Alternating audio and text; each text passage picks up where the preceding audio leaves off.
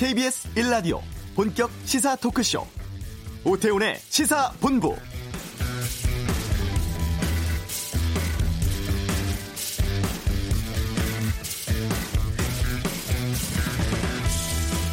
코로나19 감염 확산 막기 위해서 전국의 초중고교가 개학 일주일 연기했고 어제부터는 전국 어린이집이 휴원에 들어갔습니다. 최대한 이동 자제하고 또 아동 감염 최소화하기 위한 조치인데요. 다만 맞벌이 부부가 돌봄에 어려움을 겪을 수밖에 없는 상황입니다. 정부가 각 어린이집에 당번교사 배치에 긴급 보육 실시하고 또 자녀 있는 근로자는 가족 돌봄 휴가나 육아기 근로시간 단축제도 적극 이용해달라고 당부하고 있습니다. 공공기관, 기업 등에서 시차제 출퇴근, 재택근무 등 유연근무제 활용할 것을 권고하고 있는데요. 하지만 아이 돌봄 절실한 엄마 아빠들 바이러스에 대한 두려움뿐 아니라 보육 공백에 대한 불안함으로 걱정이 많은 상황입니다. 오태훈의 시세본부 잠시 후 이슈에서 좀 구체적으로 지원 가능한 정부 대책 어떤 것들이 있는지 알아보겠습니다. 또 현재 코로나 상황 전문가 통해 살펴보도록 하겠습니다. 주요 스포츠 소식은 최동호의 관전 포인트 시간에서 알아보고요. 2부 한 주간의 언론 보도 분석하는 와치도 코로나19 관련한 내외 신보도를 비교 분석해 보겠습니다. 오늘 금요 초대석 있죠. 33년 만에 뜻깊은 동창회 앨범을 발표한 그룹 봄, 여름, 가을, 겨울에 김종진 씨와 함께하겠습니다. KBS 라디오 오태훈의 시사본부 지금 시작합니다.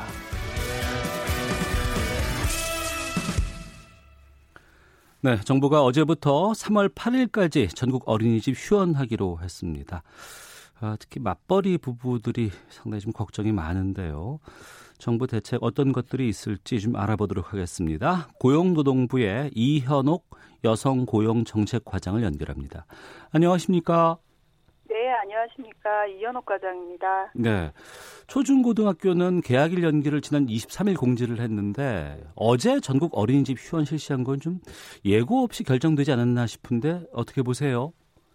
뭐 예고 없이 결정됐다기보다는요. 예. 그 전국 단위 휴원을 실시하기 이전부터 음. 사실 지역적으로 휴원이 많이 발생을 해서 이제 거의 비슷하게 전국 단위로 다 휴원이 확산된 상태라 비슷한 상황이었습니다. 아 그렇군요. 네. 자 아무래도 이제 그 맞벌이 부부들이라든가 이제 부모님들의 걱정이 큰데요. 아무래도 아이를 보기 위해서는 이제 직장을 좀 쉬어야 되지 않겠습니까? 네, 네. 이럴 때 그 시행될 수 있는 게 가족 돌봄 휴가 제도라는 게 있다는데 이게 어떤 제도인지를 좀 소개해 주세요. 예, 가족 돌봄 휴가는 올해 1월 1일부터 도입된 제도인데요. 네. 맞벌이 부부가 증가함에 따라서 연차 휴가로는 다 충당할 수 없는 음. 단기간의 음. 그 돌봄 수요들이 있습니다. 네. 그래서 가족들이 질병 사고, 노령 또는 자녀 양육을 목적으로 이제 최대 10일까지 근로자가 하루 단위로 쓸 수 있는 무급 휴가 제도입니다. 네, 무급 휴가고 연간 10일까지 쓸 수 있다고요? 예, 그렇습니다. 아, 그럼 이건 신청하면은 그 사업주나 사업장에서 무조건 받아줘야 되는 겁니까? 예, 이 가족 돌봄 휴가는 뭐 장기간의 휴직과하고는 다르기 때문에 네. 근로자가 신청하면 사업주는 반드시 부여해야 됩니다. 음. 물론 그 가족 돌봄 휴가를 부여했을 때 사업 네. 경영에 뭐 심대한 그 지장이 있다거나 음. 하는 경우에는 시기를 조정할 수 있을 텐데요. 근로자랑 네. 협의해서 지금처럼 코로나19 관련해서 휴원 휴교가 발생하는 상황에서는 그 시기를 조정하는 것도 사실 어렵기 때문에 네. 근로자가 신청을 하면 사업주는 음. 휴가를 부여해야 합니다. 네. 이 감염 확산 방지를 위해서 사업주 쪽에서 좀 적극적으로 좀 해줬으면 좋겠다는 얘기는 계속 지금 나오고 있는 상황인데. 네네. 걱정은 또 이게 이 돌봄 휴가가 무급이라면서요. 네네. 그래서 경제적으로 좀 부담 때문에 사용 주저하지 않을까 싶은데 여기에 대한 좀 대책들이 좀 마련돼 있습니까? 그 휴원 휴가가 조금 길어지면 연차 휴가를 다 소진할 수도 없는 상황이고 또 네. 무급이면은 근로자들이 아무래도 경제적 부담이 있으신데요. 어, 그래서 오늘 11시에 어, 지원 방향을 마련해서 발표를 했습니다. 예. 그래서 근로자 여러분들이 그 자녀의 긴급 돌봄을 위해서 가족 돌봄 휴가를 신청을 하시면 음. 어그 사용 일수를 다는 아니더라도 1인당 어, 1, 5일까지 네. 그리고 1인당 하루에 5만 원 5만 원까지 음. 어, 근로자의 부, 경제적인 부담을 덜어드리기 위한 지원을 할 예정입니다. 네. 그러면 어 1인당 지원이 5일에 5만 원 이렇게 해서 25만 원까지는 지원이 나라에서 된다는 얘기인가요? 예, 그렇습니다.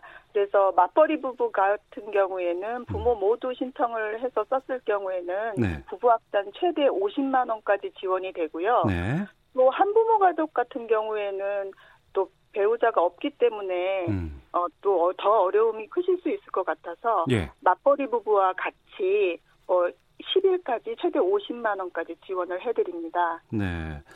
지금 어뭐 전국 단위로 학교 개학 연기라든가 이제 어린이집 휴원이 뭐 이전부터 좀 시행돼 왔었는데 오늘 네. 발표 이전에 가족 돌봄 휴가를 사용한 사람은 어떻게 됩니까?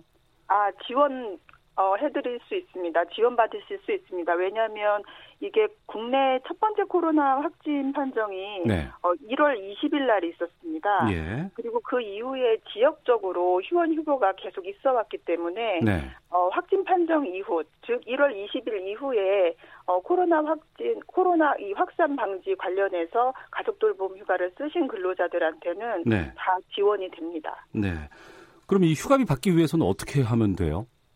아, 일단은 저희 고용노동부 고용노 그 고용노동부의 고용센터를 통해서 지원이 될 텐데요. 예. 지금 이게 워낙 긴급하게 결정이 되어서 음. 저희가 신청받을 준비를 하고 있습니다. 예. 어, 즉뭐 물론 지금 다 감염 우려 때문에 온라인으로 음. 일단 신청을 하실 수 있도록 네. 고용노동부 홈페이지에 신청 시스템을 준비하고 있, 습니다 음. 당장은 신청이 좀 어려우실 것 같고요. 네. 최대한 시스템을 준비해서 3월 16일부터는 음. 신청을 하실 수 있도록 네. 어, 예정하고 있습니다. 그러니까 우선은 그럼 가족 돌봄 휴가 쓰고 이제 그 네. 그 시스템이 완비가 되면 그 이후에 신청을 하면 이제 지원받을 수 있겠군요.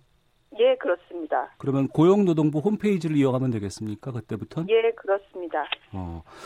근데 이, 그, 이렇게 정부 쪽에서 해준다고 하고 적극적으로 권장하고 가족 돌봄 휴가를 사용하라고 얘기는 하고 당분은 하고 있지만. 네네. 사업주마다 좀 이거 허용해주지 않는 경우도 있을 것 같습니다. 지금 상당히 위기인 상황입니다만. 이럴 네. 때에 대한 대책 같은 것들도 좀 마련을 해줬으면 좋겠는데. 예, 사실상 이제 언론 보도를 통해서 네. 연차 휴가든 가족 돌봄 휴가든 이런 휴가 제도들이 이제 그림의 떡이다. 네. 사업주가 어, 사업주분들이 허락 그 허가를 안 해준다. 뭐 음. 이런 그 불만의 목소리들이 있는 것으로 저희도 잘 알고 있고요. 예. 그런데 이제 사업주 입장에서는 어, 가족 돌봄 휴가가 올해 처음 도입된 제도라서 어. 아, 뭐 아주 그 소규모 사업장에서는 미처 인지를 못하고 계셨을 수도 있는데 예. 어쨌든 이번에 지원 방안이 마련된 만큼 음. 어, 좀 적극적으로 어, 가족 돌봄 휴가를 부여할 수 있도록 저희가 홍보를 강화할 예정, 예정입니다. 그래서 사업주한테 그 최근 2년간 네. 뭐 출산휴가 급여나 육아휴직 급여를 활용했던 근로자가 소속된 사업주들 사업장이 있거든요. 음. 최근 2년간을 한번 저희가 추출해 보니까 네.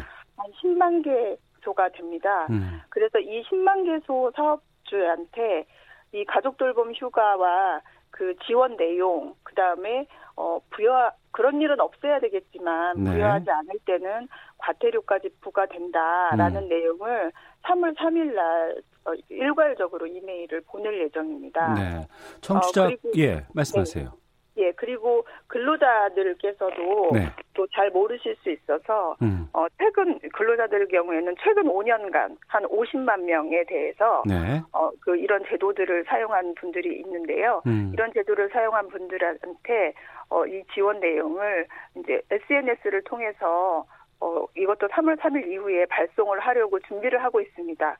다만 근로자분들한테 이게 알려드리는 거는 네. 이 SNS를 50만 명을 한꺼번에 보낼 수는 없어서 음. 좀 순차적으로 지금 대구 경북 지역이 좀 심각하니까 그쪽을 먼저 보내고 또 다른 지역도 이렇게 순차적으로 네. 어, 보낼 예, 정입니다 예. 청취자 0005번께서 중소기업은 여유 인력이 없어서 한 명 빠지면 동료들의 업무 부담이 상당합니다. 중소기업을 위한 맞춤 대책도 좀 필요합니다라고 의견 주셨고요. 네. 이런 것들도 좀 준비를 해 주시면 좋을 것 같고 유성환님이 맞벌이 가정뿐 아니라 한부모 가정을 위한 대책도 나왔으면 합니다라고 하셨는데 이 가족 돌봄 휴가 제도라든가 이 지원 제도는 다 한부모 가정도 해당이 되는 거죠? 네, 맞벌이뿐만이 아니라 근로자 한 분당 지원되기 때문에 음. 외벌이 가정도 당연히 지원됩니다. 알겠습니다. 아, 코로나 19 사태, 뭐 질병관리본부 복지부뿐 아니라 뭐 모든 부처에서 지금 대응하는 상황인 것으로 알고 있습니다. 뭐 끝으로 네네. 국민께 좀 하고 싶은 말씀 있으시면 간단히 좀 해주시죠. 네, 사실은 지금은 방역 최일선에서 계신 분들도 있고 또 근로자, 사업주, 자영업주분들 모두 같이 힘든 시기입니다. 네. 그렇지만 좀 사업주분들께서 힘드시더라도 근로자들한테 적극적으로 활용할 수 있도록 먼저 좀 그 권고해 주시고 네. 어, 협조해 주시면 감사하겠습니다. 음, 알겠습니다. 자, 고용노동부 이현옥 여성 고용 정책 과장 연결해서 말씀 나눠봤습니다. 오늘 말씀 고맙습니다. 네, 고맙습니다.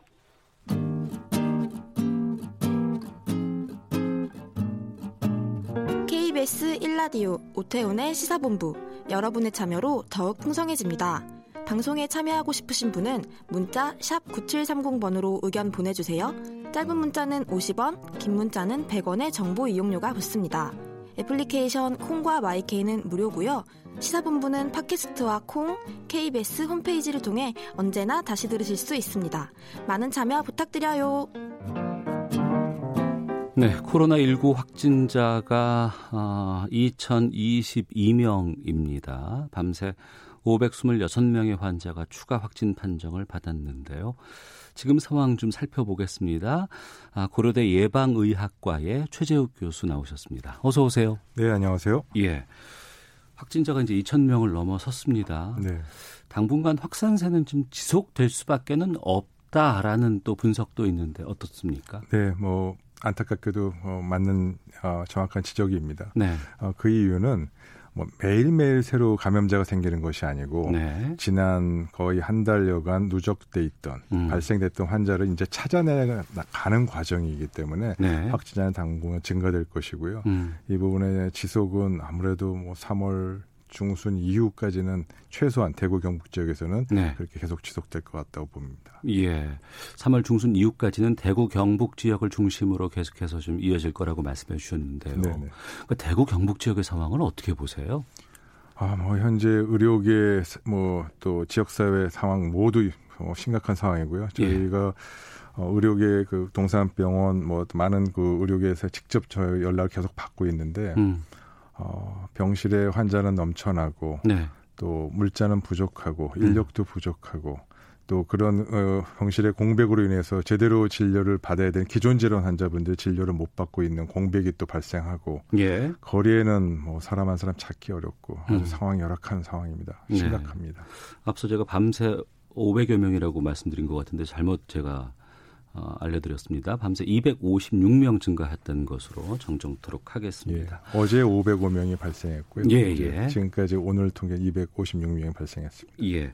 지금 그리고 애초에는 뭐 확진 판정을 받으면 다 이제 음압 병실에서 격리해서 치료를 했었는데 지금 상황은 그럴 수 있는 건 아닌 것 같습니다. 네, 네.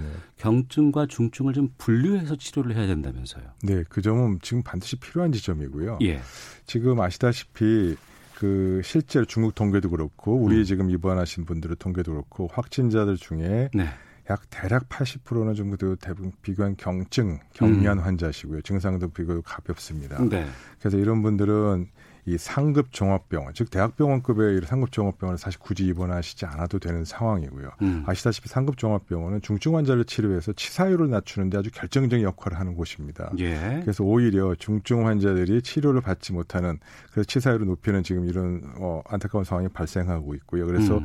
중증과 경증 환자를 분리해서 네. 경증 환자는 어, 주로 격리가 목적이니까 예. 그런 격리 목적이 가능한 그 음. 그 충분히 관리가 가능한 어, 작은 병원이나 혹은 격리 시설이나 예. 정말 그것도 안 된다면 자가 격리라는 이런 다양한 방법을 통해서 중증 환자를 보호해서 치사율을 낮추는 이 방법은 반드시 고민해야 되고 빨리 음. 이 부분은 조속히 해결될 필요가 있습니다. 네.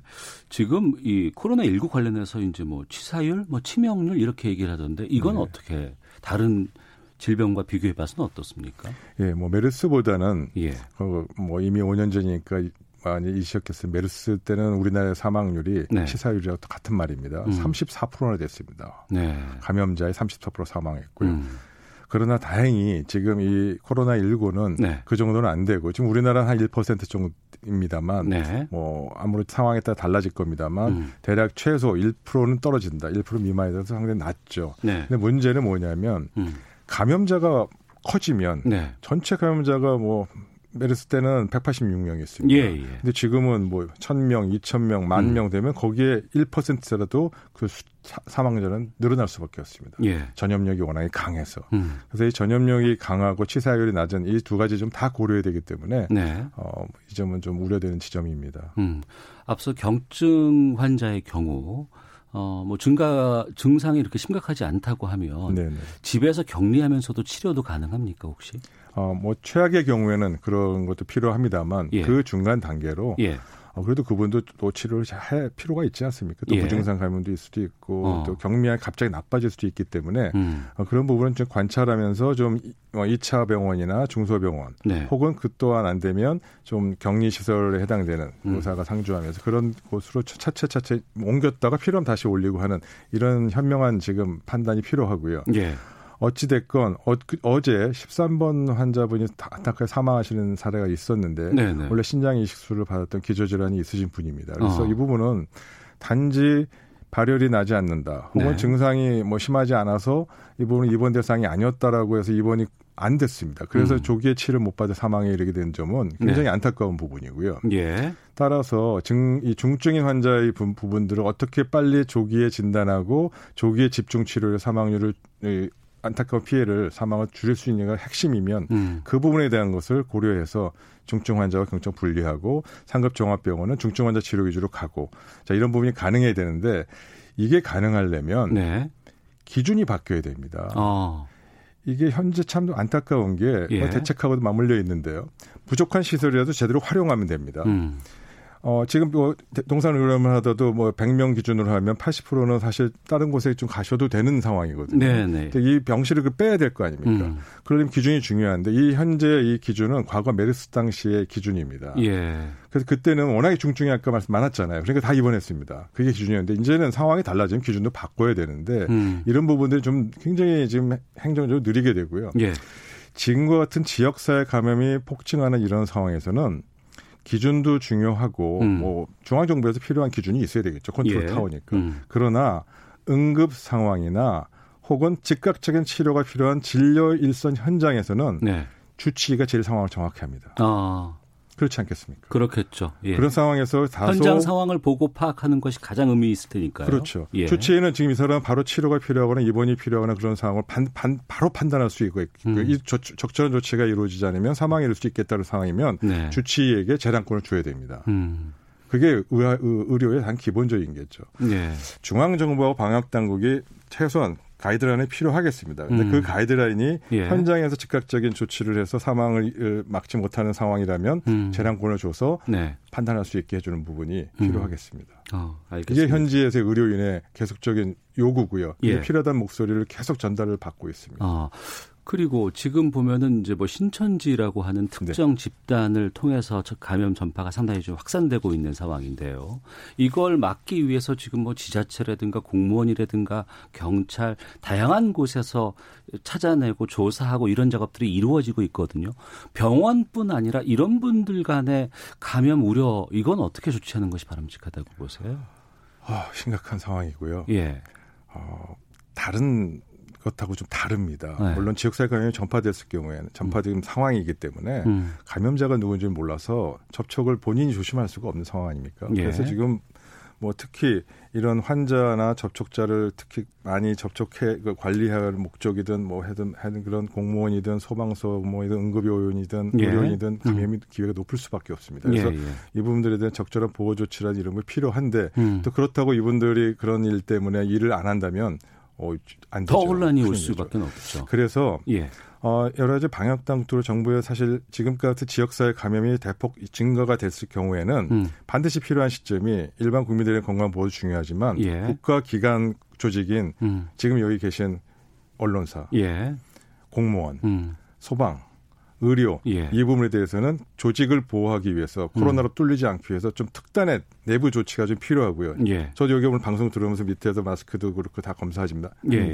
예. 예. 그런 부분도 좀 더 강화해서 음. 국가기관의 이런 조직과 시설과 이 계신 분들을 보호하기 있는 것은 더 한층 더 강화된 조치가 필요하겠다고 생각합니다. 네.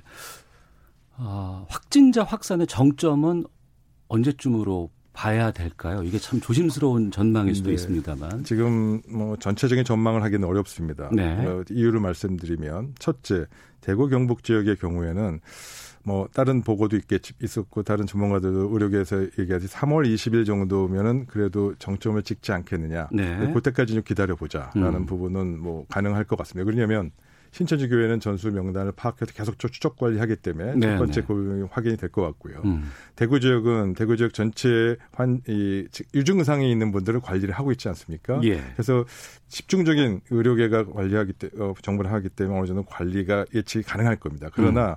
그 다음 단계는 또 다른 이슈입니다. 예. 즉 대구 경북 지역 이외에 음. 서울을 포함한 다른 지역에서의 감염이 어떤 식으로 전개될지 네. 그 부분에 대한 거는 좀 더 시간을 두고 어, 들여다봐야 될 것 같습니다. 예. 많은 분들이 지금 문자로 질문을 주시고 있는데 저도 네. 이건 좀 궁금해서 코로나 바이러스에 한번 감염된 사람이 완치 후에는 다시 재감염되지 않는지 궁금합니다라고 질문 주셨는데요. 네. 이영희 님께서 어떻습니까? 어, 그 원칙적으로 그러한 사례는 거의 나타나지 않을 것으로 보고 있고요. 어. 다만 지금 중국도 그렇고 예. 몇 가지 나라에서 사례들이 몇 가지 나온 게 있습니다. 음. 근데 이 부분에 대한 건좀더 조사를 해봐야 되는데 예. 뭐 여러 가지 경우의 수가 있습니다. 어, 당초에 검사가 음성이었던 것인지 양성이었던 것인지 음. 또이 바이러스가 몸에 이 조각이 조금이라도 남아 있으면 네. 다시 양성이 나오기도 합니다. 아. 어, 물론 재감염의 경우도 있겠죠. 예. 이런 부분은 아직까지는 전체의 극히 예외적인 경우라서 음. 일반화해서 이 부분을 갖고 필요해서 조치를 취할 상황은 아니기 때문에 네. 조금 더 기다려 주시고 뭐 걱정 안 하셔도 될 것 같습니다. 아직. 알겠습니다. 해외로 잠깐 좀 말씀을 돌려보면 중국 우한에서 시작을 했다고는 하지만 이것이 우리나라까지 왔고 또 지금 뭐 이탈리아라든가 이란이라든가 다른 곳에 좀 상황이 좀 심상치 않게 돌아가고 있거든요. 네 해외 사례는 어떻게 보세요 지금? 아, 뭐 말씀드린 바와 말씀 주신 바와 같이 또 WHO 세계보건기구가 어제 발표한 바와 같이 네. 이미 판데믹 음. 전 세계적인 대유행이 발생하느냐 마느냐에 대한 지금 심각한 판단 그 지점에 와 있다라고 예. 얘기했습니다. 그 얘기는 무슨 뜻이냐면 예. 어, 지역사회 감염이 우리나라에서 지금 확대 좀 중국적으로 좀 확산되고 있지 않습니까? 네. 초기에 입국자를 중심으로 한 이 확진자에서 찾아내지 못하면 지역사회로 가게 되고 음. 지역사회로 가면 감염 경로를 파악하기 어렵습니다. 예, 예. 본인들이 조심해도 방, 법이 없지 않습니까? 음, 그러면 네. 통제가 거의 불가능해집니다. 네. 그러한 사람처럼 전 세계 지구 전체 글로벌하게 보면은 나라별로 이런 식으로 판, 이렇게 확산이 되면 통제가 불가능해진 상황이 올 것이다. 네. 그 지점이 지금 앞으로 1, 2주일 것 같다. 어. 그 지점을 넘어가면 예. 국가가 아무래도 노력하더라도 어. 확산은 막기 어렵고 그러면 공중보건학자 얘기하듯이 전 세계의 40% 인구 이상이 감염될 판데믹의 위험에 있다. 어. 바로 그렇게 생각하시면 될 것 같습니다. 참 이게 단순히 우리나라뿐 아니고 전 세계적으로 상당히 좀 우려가 되는 그런 맞습니다. 상황이군요. 아직은 치료제가 지금 없는 상황이고요. 네, 지금 치료제와 백신은 지금 다행히 어, 후보 물질들이 생겨서 어. 어, 미국 CDC 중심에서 임상 실험 벌써 돌입했고요. 예. 치료제는 빠르면은 뭐 몇 달 내로 음. 또 금년 하반기면 이제 백신도 나올 것 같습니다. 근데 이렇게 얘기하니까 예. 독자분들이 또 시청자분들이 좀 이런 질문을 제가 많이 받았어요. 어, 예. 치료제도 없고 백신도 없으면 그 병원 가면 치료 약을 주시나요? 약은 예. 있나요? 이렇게 물어보더라고요. 예, 예. 어, 있습니다. 아, 그래요? 예, 그래서 오히려 그래도 불안감이 없으신 것 같은데, 음. 10년 전만 하도, 하더라도 백신 안 맞았습니다. 독감 네. 백신 안 맞아 다 치료했습니다. 감기 음. 치료 잘 됩니다. 너무 알겠습니다. 걱정하지 마십시오.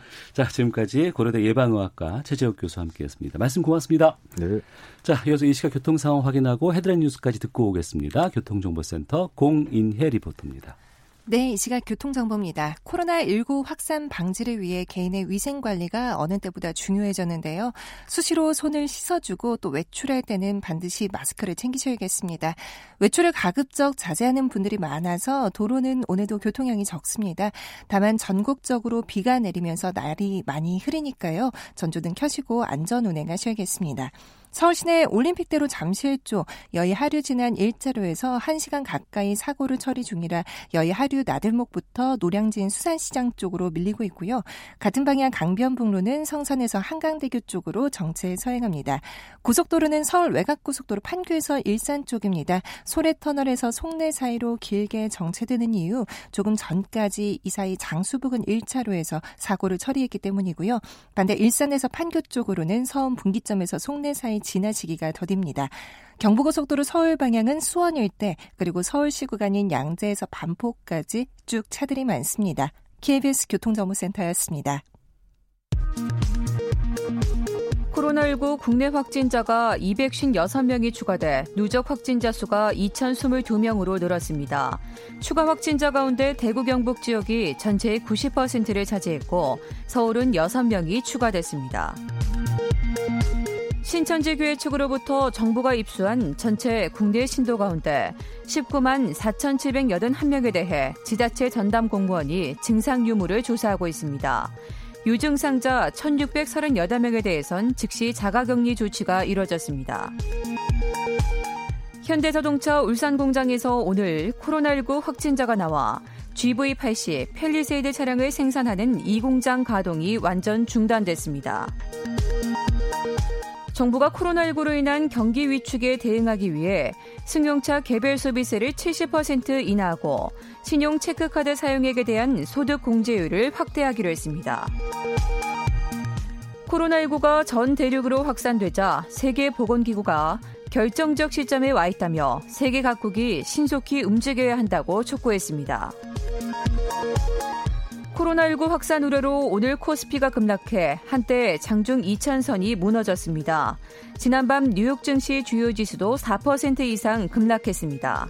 지금까지 헤드라인 뉴스 정원 나였습니다.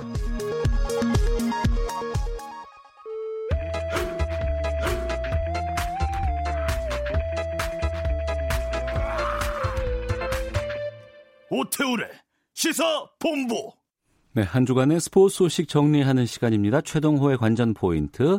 최동호 스포츠 평론가 나오셨습니다. 어서 오세요. 예, 안녕하세요. 한 주간의 스포츠 소식을 정리를 해야 되는데 정리할 게 없습니다.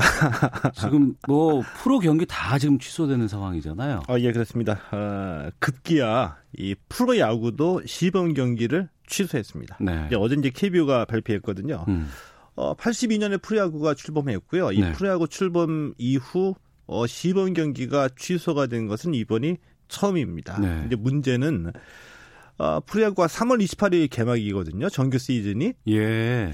어, 그래서 코로나 19 이 사태가 진정이 되지 않으면 음. 아, 프로야구 정규 시즌도 장담하기 힘들다는 거죠. 그래서 예. 일단 아, KBO는 다음 달 3일에 다음 달 3일에 이제 시, 긴급 실행 위원회를 가지고 음. 어, 정규 시즌 어떻게 할 거냐 이것을 논의하기로 했습니다. 다음 달 3일이라고 해도 다음 주 화요일이네요. 예, 그렇습니다. 아이고, 예. 야구도 그렇고 프로 축구도 지금 시즌 개막 앞두고 있는 상황이고 다른 스포츠도 마찬가지죠. 어, 프로 축구는 어, 시즌을 연기했습니다. 음, 발표했어요? 아, 결정했어요? 예, 결정했습니다. 예. 이미 야구보다 앞서서 결정을 했고요. 이 밖에 대회들 스피드 스케이팅 선수권 대회 그리고 음. 코리아 컬링 리그 플레이오프 어, 연기됐습니다. 전부. 시즌 중이었던 종목이 핸드볼하고 프로농구, 프로배구가 있거든요. 핸드볼 겨울에 주로 시즌이죠. 예. 예. 핸드볼은 어, 리그를 어, 중지해서 어. 어 중지해서 시즌을 마감을 했고요. 예. 단지 프로농구와 프로배구만이 어, 무관중 경기 지금 어, 경기를 치르고 있고요. 음. 어, 다음 달에 부산에서 부산 세계 탁구 선수권 대회가 어, 개막될 예정이었거든요. 예, 예 맞습니다. 예. 6월로 연기가 됐고요. 어. 어, 이런 걸 보면은 이 코로나 19 여파로 네. 이 스포츠는 모두 이렇게 음. 볼 수도 있겠죠. 네.